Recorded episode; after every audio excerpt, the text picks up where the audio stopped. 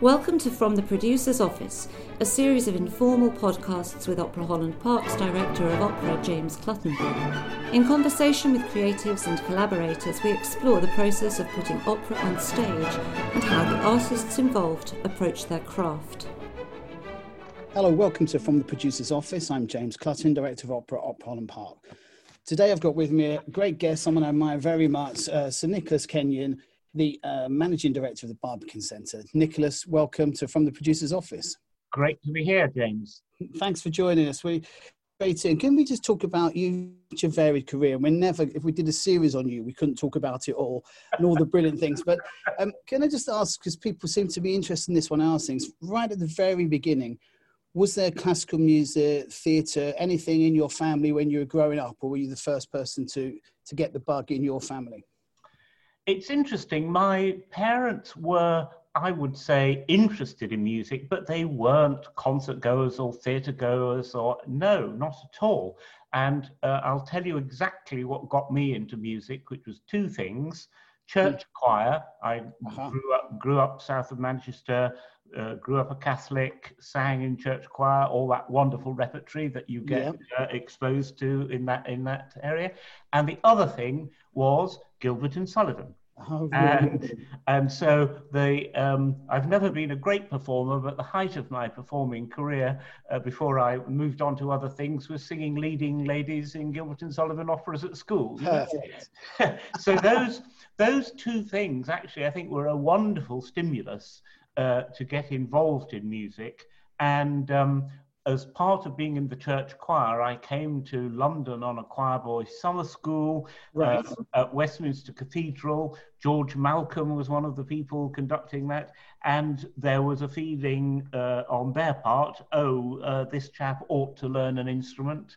That was uh, at the same time. Uh, on that same summer school, so I can date it pretty. No, I won't date it precisely. we were we were taken to a prom rehearsal which was coincidentally Jacqueline du Pré playing the Elgar concerto. Wow. So as you can imagine, that had quite a, a, a, strong influence at that moment. So I did start playing the cello at that point, but then my youth orchestra up in Stockport uh, had a spare bassoon. And I actually found I preferred being one of two, being a, you know, being a bit of an individualist. I preferred being one of two bassoons to being one of 12 cellos. So that was the way that went. That's fantastic. So that seeing Jacqueline du Pré, that must have been fantastic even at the time. That must have, must have oh, really made an impact. Yes, it really did. Both the the piece um, uh, because the Elgar Concerto is such a powerful uh, work, and her, and just hearing music made on that level of, wow. of professionalism was amazing. Yeah. We didn't have a television at the time. So yeah. I wasn't uh, I wasn't seeing stuff, but I was listening to the radio and picking up music that way. Mm. But I think one of the one of the great things um, that I felt is that I never studied music to death in that sense, and yeah. I picked it up as I went along, and it was my great enthusiasm in life. Yeah.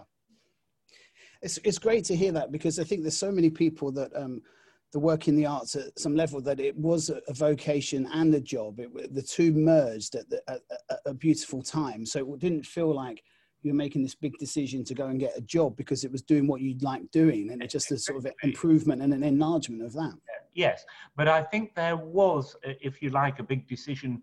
There was a big moment later on because what I started doing was writing about music and being yeah. music critic and, as it were, looking at it from the outside. Uh, yeah. And it was only later on that I took the the leap, as it were, ac- across the no man's land that tends to divide critics from doers. And you know, after a after a decade or two, I think you know you get um, not exactly tired, but you you get ashamed of perpetually slagging people off for doing it badly, and you want to have a chance to to do it in some way yourself. So that was when I went into Radio Three and started to work for the BBC.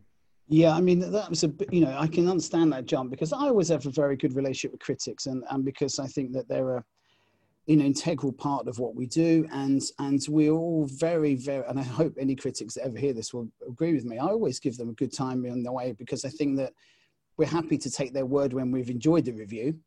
And, and, I remember saying and occasionally useful criticism they come out of the negative review. Well indeed, indeed. but I, I do think also this part of that we're, we're very happy when we get them. And and often when they've picked up on something that you know they, they didn't like a lot of the times you sort of knew that as well but you have to have total belief in it to, to get it on stage. Of course you do. Yes yes exactly. You have uh, to so then you went to work in, in the bbc as you say. Um, radio's a, a, great favorite medium of mine still to this day. Did you did you always like radio? Did you always like listening to the radio? Yes i always i always loved radio and i used to apparently uh, according to my parents, I used to collect copies of Radio Times and compare them week by week to see what had changed. So I, I know I must have been at heart a scheduler of some, of some kind. But remember, when I uh, turned up at Radio 3, uh, 92, that was just when Classic FM was coming on stream. I think there was a great fear around that Classic FM would simply decimate Radio 3 and there, there wouldn't be a role for it. Uh, and I, I, think what we managed to prove was that they are very, very different animals and that they can both coexist very healthily as they have gone on doing uh, right, right to the present. Yeah, I, I, completely agree. And I think that, you know, in, in recent, in recent, not in the same level yet by any means, but because the new the new kid on the block with Scala Radio trying to do the same thing, and and Classic FM thinking about that. So I think it's the more out there, and the more different ways we can get people to listen to it, even in even by stealth. Um, yes, I think the big don't you think the big challenge is whether people are going to want scheduled music in that way mm-hmm. when the opportunities of uh, streaming playlists self-selected uh, is so much greater. I mean, I've I've always felt that what Radio Three does is to surprise you with mm. what it plays and expand yeah. your horizons. And yeah. I think that's also true of the proms as a um, you know as a concert program. It yeah. should, and that's what the BBC is there for, um, push the boundaries. Yeah. And I really hope that that goes on. Well, I think I think that's right. I mean, I we have uh, in normal times we're speaking now in September 2020, but in, and I'm actually in my office today. But in normal times when my office is busy, um, we have Radio Three on all day um, because a lot of those presenters have, have, become friends of mine, Donald Macleod and Petroc Trelawny. Yeah. But also, it feels if you were working in news, you'd have BBC News on all day. We work in classical music, we have Radio Three on all day. It just yeah. you hear things, bits of news, and different pieces and different performances. And I think it it still does that. Even this weekend, I was listening to Private Passions, and they played yeah. a they played a bit of Debussy that I didn't know, and I nice. scuttled off to find what it was and, and, and get it in its entirety. Well, I'm glad you mentioned that because Private Passions with Michael is one of the programs that we uh, invented in our time at Radio. Oh, that was a good. I didn't know that. I should have known that, but that was a very lucky thing to say. then, good. and it's still there. And uh, you know, they these presenters you know, they have really strong links with the audience, and I think that's great. Um, uh, Donald doing Composer of the Week, um, Sean Rafferty with yeah. In Tune. Yeah. That was something that came about in an interesting way because um, we invented the program in Tune. I, I wanted to focus on the whole sort of drive time potential for Radio mm. but in the beginning, In Tune was spread around the country and we right. had it presented by different people from different regional centres. But right. Sean, who was presenting it from Northern Ireland, was so much at home with the whole format that right. in, in the end we invited him to come over, and um, and here he still is flourishing. That's fantastic! I didn't oh. know that. Yeah. Let's go back to private passions as, as, as I sort of luckily stumbled upon that. Um, because you get used one gets used to hearing things on radio 3 or radio 4 mm. and they feel like they've been there a long time and but when you bring something new in as the controller is there a natural reaction against something new oh yes because um, as you know radio is an incredibly personal medium and changing something on the radio, I often use the analogy is like someone moving your toothbrush in the bathroom.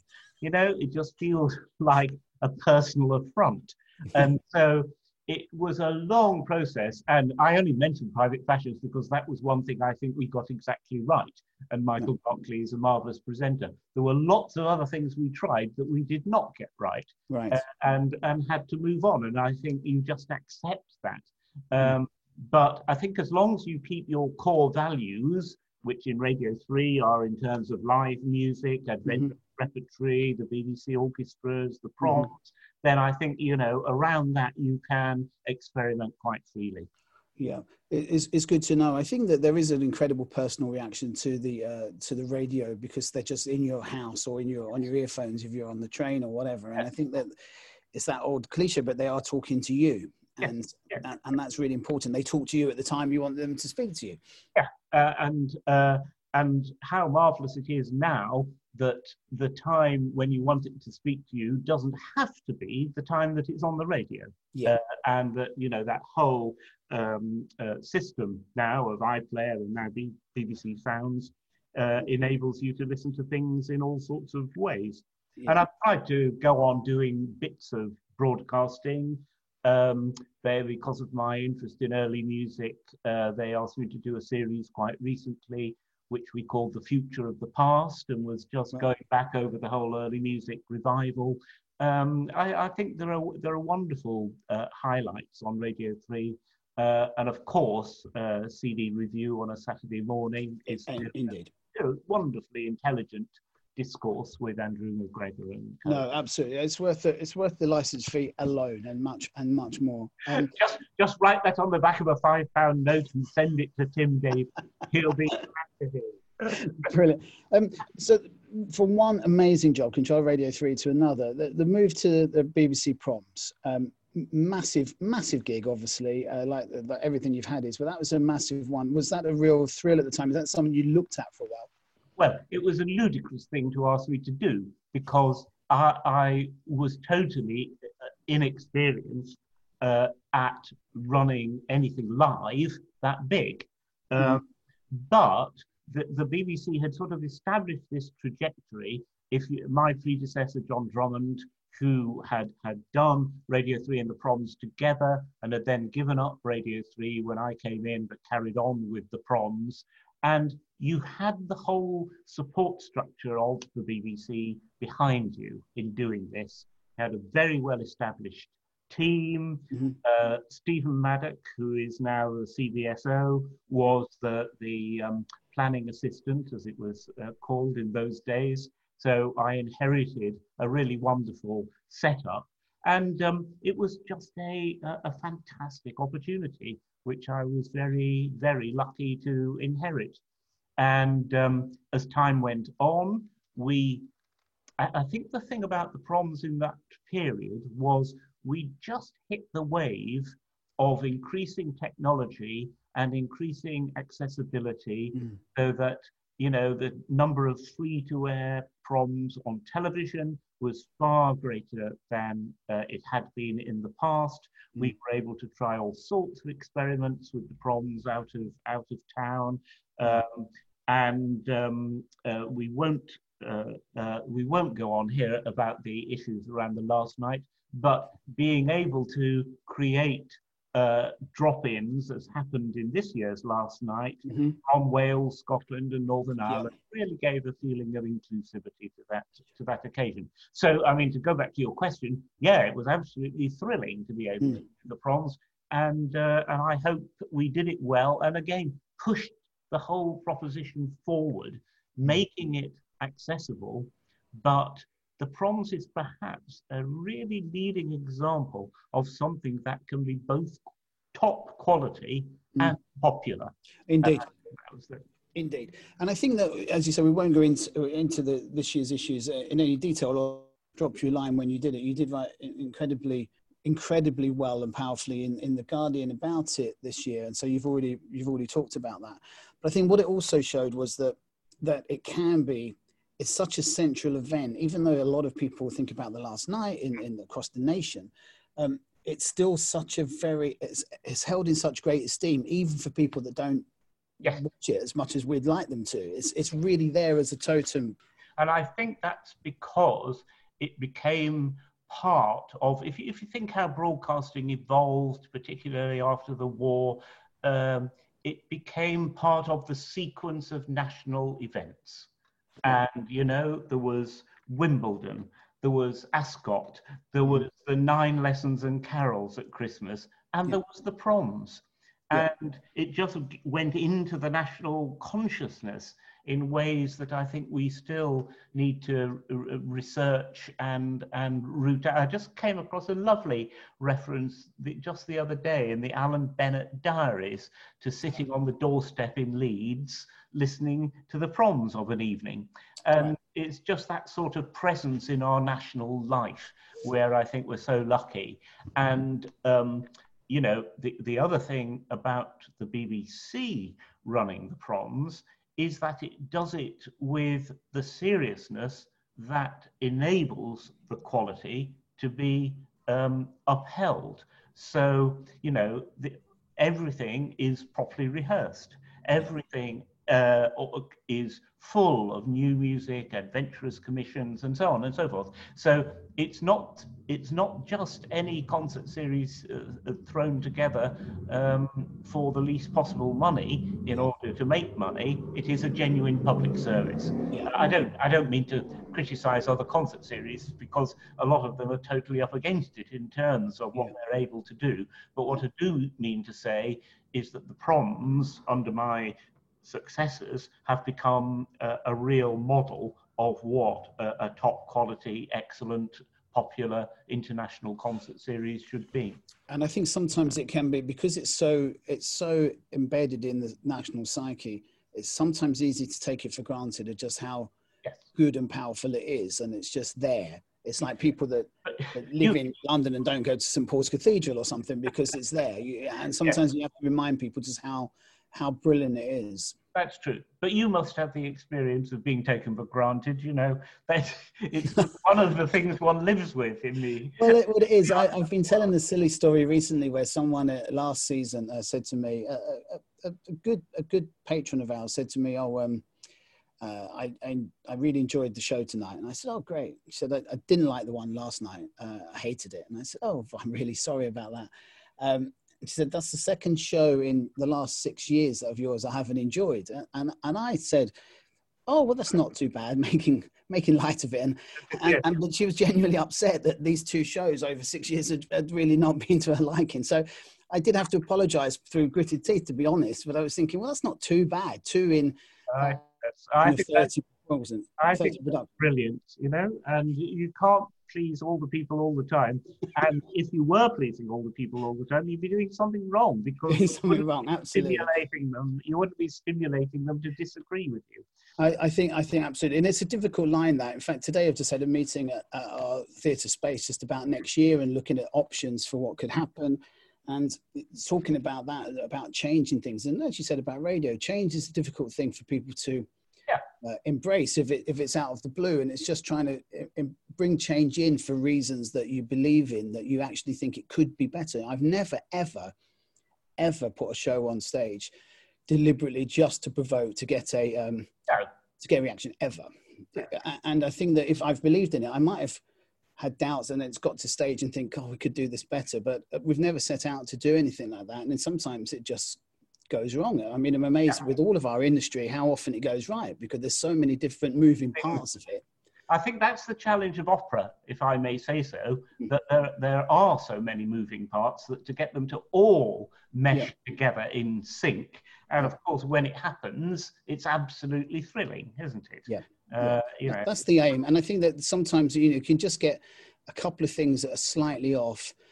And, uh, you know, even even during runs of, of Performances, I've had people say to me, God, it's so improved from the from the, the time I saw it on the first night. And said, well, in opera, that's normally only about the second time we've ever run it on the first night. You know, if you're in the West End, on you'd have three weeks of previews or something Yes, to, to yes, tighten it. So Mm. I think that's just the nature of how it is, or rather how it's been. Um, But before we before we leave the subject of change, Mm. I, I, do think it's that's so important these days because it's not just a question of changing, uh, you know, in order to do something new. It's a question of the fact that audiences are changing and our culture's changing and yeah. our whole setup, you know, is now likely to change really significantly. So I think it's a question of sensing the sensing the public mood, if you mm. like. That was something we had to do at the proms uh, of course, they had to do it this year. We had to do it on a couple of really difficult occasions. One being um, immediately after Diana's death in uh-huh. 97, which happened just around the corner from uh, yep. the, the, the, whole funeral thing happened around the corner from the Albert Hall. And then in 9 11, yeah. uh, you know, right at the end of the season. And those, those things you have to respond to because people feeling in a certain way about them. And I think it's important to reflect that. I think absolutely. The only one we've really had here in the last few years, we had the uh, the Grenfell disaster. Oh, that, that, was what I was thinking of. Yes, really close to us, and um, and you know we lost one of our own team in, in in the in the fire, and so it was how to react to sensibly and with meaning, but not and not crassly and not people throwing it away, and it's just yeah. really a mm, delicate mm. balance. And but when you get it right, it makes that thing of you've really paid tribute to those people and and, and the events that happened, but without in any sort no, of mawkish way or something. You've got to do it with such a level of taste. Yeah, you did a really sensitive job on that. And uh, oh, thank you. It was it was it was the toughest time for sure. And um, but but yes, it, it, it is difficult to gauge. I remember the the work you were doing about 9/11 because that was a very sensitive time of what to play and and how to react to it yeah, yeah, yeah. But anyway, we got through it. Whether we'll get through what's going on now is quite another matter. Well, let, well, let's go into that. You know, we've we've jumped across, but obviously you've you've been at the Barbican for for you know a long time now, and you know, it's an amazing arts venue. Um, you, like the rest of us and everyone, just came to a halt this year. Um, how, how, has how has it been for you running an organisation like that, and for the people within the organisation? Well, it's been very, very challenging, but I think the first thing to say is how lucky we have been comparatively compared with many other arts organisations in, in that it's the City of London Corporation who runs us, they employ us, they have kept us employed through this period. Obviously, we have furloughed some staff, but the majority have been able to work on the whole process of what we would do to reopen. Right. So the approach that we've taken, and we thought very carefully about this, is to reopen slowly and carefully so that we build up public confidence in the fact that it is safe to come back. Yeah. Yeah. So what we did first was to open our art gallery. We had a brilliant exhibition, Masculinities, uh, which uh, had had to shut when, when the lockdown began. Uh, the art gallery we were able to manage with social distancing, with one journey round the yeah. building, with plenty of sanitizers, plenty of hosts, and so on. So we opened that and we opened the Green Conservatory on the top of the building as a free offer to the local community. Fabulous. To them during it. Then we added the Curve Gallery. Then we added the, the Barbican Kitchen, the ca- uh, cafe on the lakeside which has been wonderful in the weather that we've been having. And yeah. most most recently, uh, we've opened one of our cinemas again. Right. What we've announced now in terms of music is that there'll be a mixed classical and contemporary series starting on the 4th of October with Bryn Terfel and moving on from there. Not a bad way to start. Not, a bad, not a bad way to start. well, you know, taking advantage of the fact that these poor people are so frustrated at not being able to perform. But yeah. the, the really important thing, and I'd be very interested to know how you're thinking about this, is um, it'll be a blended offer, socially distanced audience, obviously, a blended offer of a live show and streaming. Yeah. And the streaming we will charge for yeah. in a modest way going forward. But I think everybody realizes, you know, there were there were very good reasons why people gave away so much digital content in the lockdown. But I think it it there's a danger that it undervalues Yeah. The, the the contributions of artists and performers, and in your case, designers and, and so on. And so we are trying to establish a model now where a modest payment for online content, alongside the opportunity to come for for uh, live audiences, is a way forward. Yeah, We'll, great. we'll see how that goes. Great. I think I agree with absolutely everything there. We only put one thing out of, of, of any length during lockdown digitally. We did a lot of work digitally. Yeah. Uh, but we put out our uh, film of last year's production of Ballo in Maschera on what, what would have been our opening night of the season, and we put that out free. Hmm. Um, but I said, even on the day, uh, we won't do this again. And we're just about to next month put that pay per view Right, right. taking the middleman out, as it were, and we're saying we're not waiting to recoup anything. That is immediately di- distributed between all the artists, just to Yeah. get. Yeah. Because so so as soon as one single viewing's been had, someone makes something. It might only be ten pence or whatever it is per view, but it's made. I, And, I think I think it's more likely going to be 0.0001. i- i- indeed, indeed. But Let's, I- but uh, uh, build, let's build it up and Yeah. declare the fact that this has a value to artists. I think that's the thing, and it's about value, and it's about uh, because it's been such a difficult time for us all in the arts, and it will, will continue to be. Um, it's a, it's an easy thing to try and get as many people in by reducing the cost or reducing, the, and I think we just can't do that because we will never recover from it. I think we have to put the value on it and say, yes, it's digitally or there's a reduced amount, but we're not. We can't drop the price on that. We have to put a price on it because we need to exist after this. Yes. So, how did you square the circle on funding your socially distanced performances that you did in the summer? Well, it was it was we only we did six this summer, uh, of varying various sizes, and the big thing was that we because we we st- we have to build our theatre every year, which is a massive cost.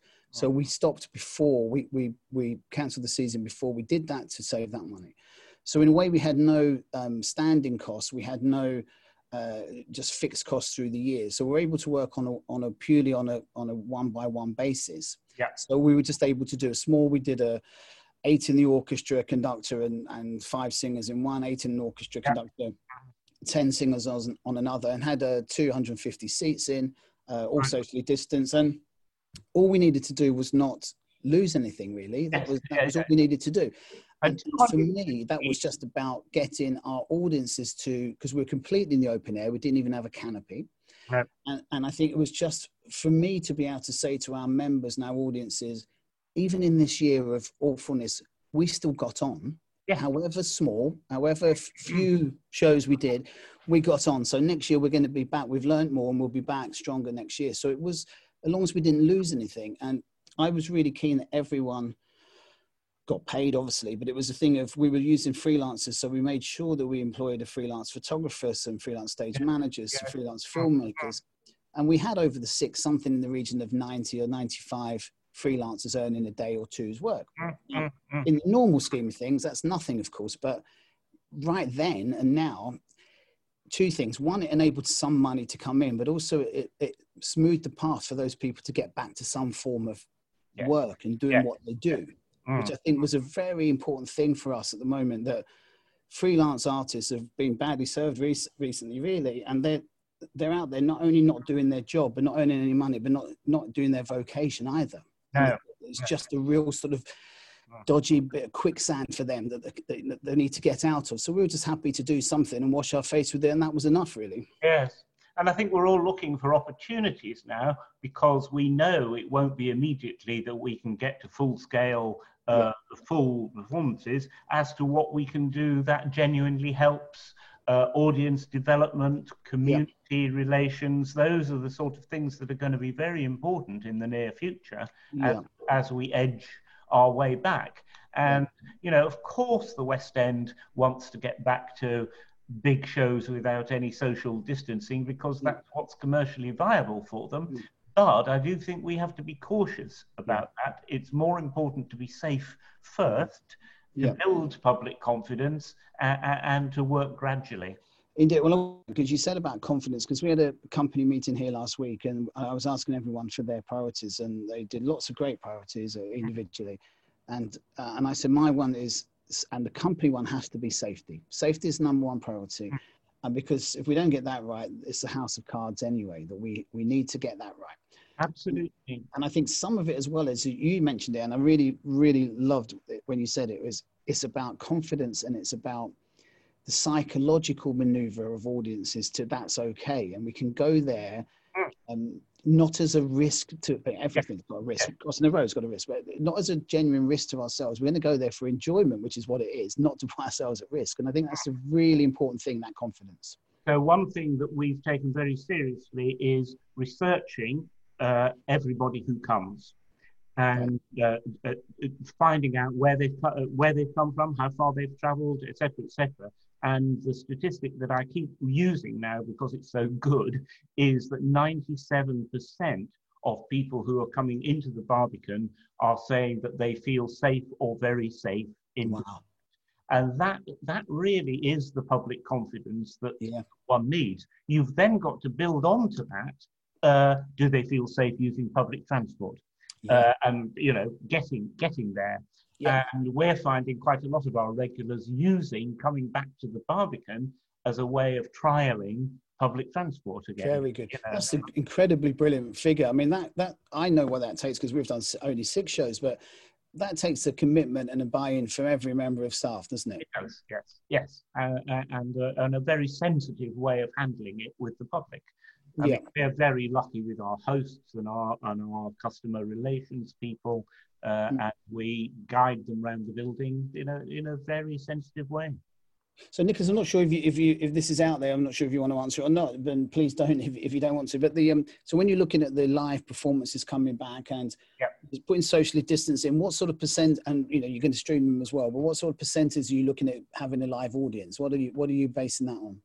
Oh, so for this for this autumn, we are absolutely basing it on the current guidelines that the audience has to be two meters distanced. Uh, and of course, you can have your family group or your couple. Uh, uh, so it is a very small percentage of the Barbican Hall, which yeah. you know.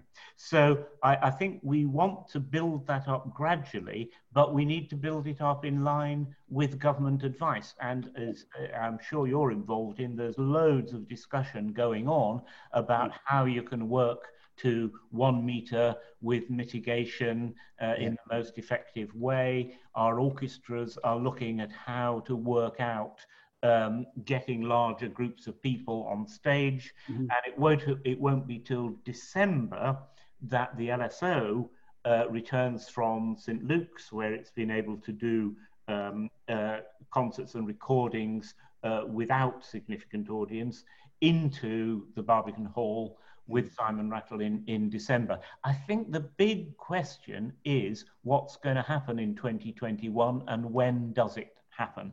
Because recovery is going to be slower than we think it is. Does your season start in June? It starts in June and, and goes for a couple of months. I mean, I've got three, I mean, it's not giving any secrets away. Most of us have got, I've, I've got so many different models of variations on my desk, but it, in truth, there's only three really. Hmm. And, and that's, you know, you know, sort of back to where we were, very doubtful a reduced season like we've been doing this year of, of that, or, or obviously no season at all if it comes back um, with a vengeance. But I think that we're all so much better prepared this year, of course, because yeah. we've all been yeah. through it once. Yeah. And I think that we are a creative industry and we will come up with different options as long as we can keep people safe. But, you know, we'll make a decision on it later than we would normally um, yeah. go on sale or just to just to try and encourage people to to believe in us and trust in us rather than just saying wild things that we might do and then having to go back on them. yes. Well, I think that's the judgment, isn't it? Because you want to be confident. I think we've got to be confident that this thing will be overcome, mm-hmm. but it will it will take time. And we are looking, as I'm sure you're looking, uh, 21, 22 financial year. How do we how do we model that? What yep. sort of income can we expect? And I I think the more sensible uh, thing is to look at a two year, three year horizon in terms of a, and then it'll be a return to something different that we haven't quite worked out yet. I think that's absolutely right, and I think that that you know it has changed a lot of people's perception of of going to the theatre and or galleries or whatever. But I, I do know a lot of people that And when we did our first performance this year, well, any of them, but when we Yeah. did our first one particularly, it was such a return that people. It was very emotional for the audiences and the performers and Mm. myself. You know, Yeah. it was a genuine thing that normally, not as many as you, but we have, you know, Yeah, yeah. performances uh, through a summer and I'm there for all of them and you get so used to it and all the rehearsals you hear these classical instruments and voices Yeah. and beauty Yeah. And you don't hear it at all it Mhm. takes you really by an emotional surprise when you hear it live again Yeah, ex- exactly. So that's something that we've all got to look forward to and place a lot of faith in the fact that that, that will happen. yeah Um, yeah. So Well, it's mean, it's great getting some confidence from you because I think it is it, the thing I felt as well, uh, Nicholas, talking to you now and on email before, and some of our colleagues, is that it's good just good, being good to touch base with other peers at the moment to say, I'm feeling this about this. What do you? yes, absolutely. Yeah, yeah, yeah. I But there's think the thing a- is sometimes you're so on your own about it that you Yeah, can't really yeah. talk about it. it's a natural human need, you know, Yeah. and um, and I think uh, I think it was Alex Beard uh, was saying the other day that this is the biggest crisis in the performing arts since Covent Garden was built.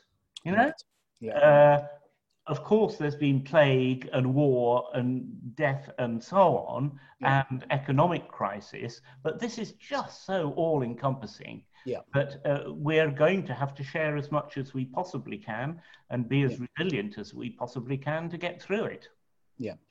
Okay, well, Nicholas, this, I know you need to go. It's so wonderful speaking to you. It's lovely speaking to someone that's done these incredible jobs and still is right at the heart of it and understands the the, the, the, the working thing of it because I think that's the thing that we're all we're all genuinely to to use a badly used phrase um, we're all we are all in this together We are. and, and it's uh, really important that we connect Yeah, and equally, James, you know, you've done a fantastic job with your colleagues in creating something very, very special No, uh, uh, at Holland Park, and good luck with it for the future. thank you that means a lot from you Nicholas thank you so much Nicholas Great, thanks for nice joining to me. talk. Thanks thank you You have been listening to From the Producer's Office, a series of informal podcasts with James Clutton. For more information on Opera Holland Park, please visit www.operahollandpark.com.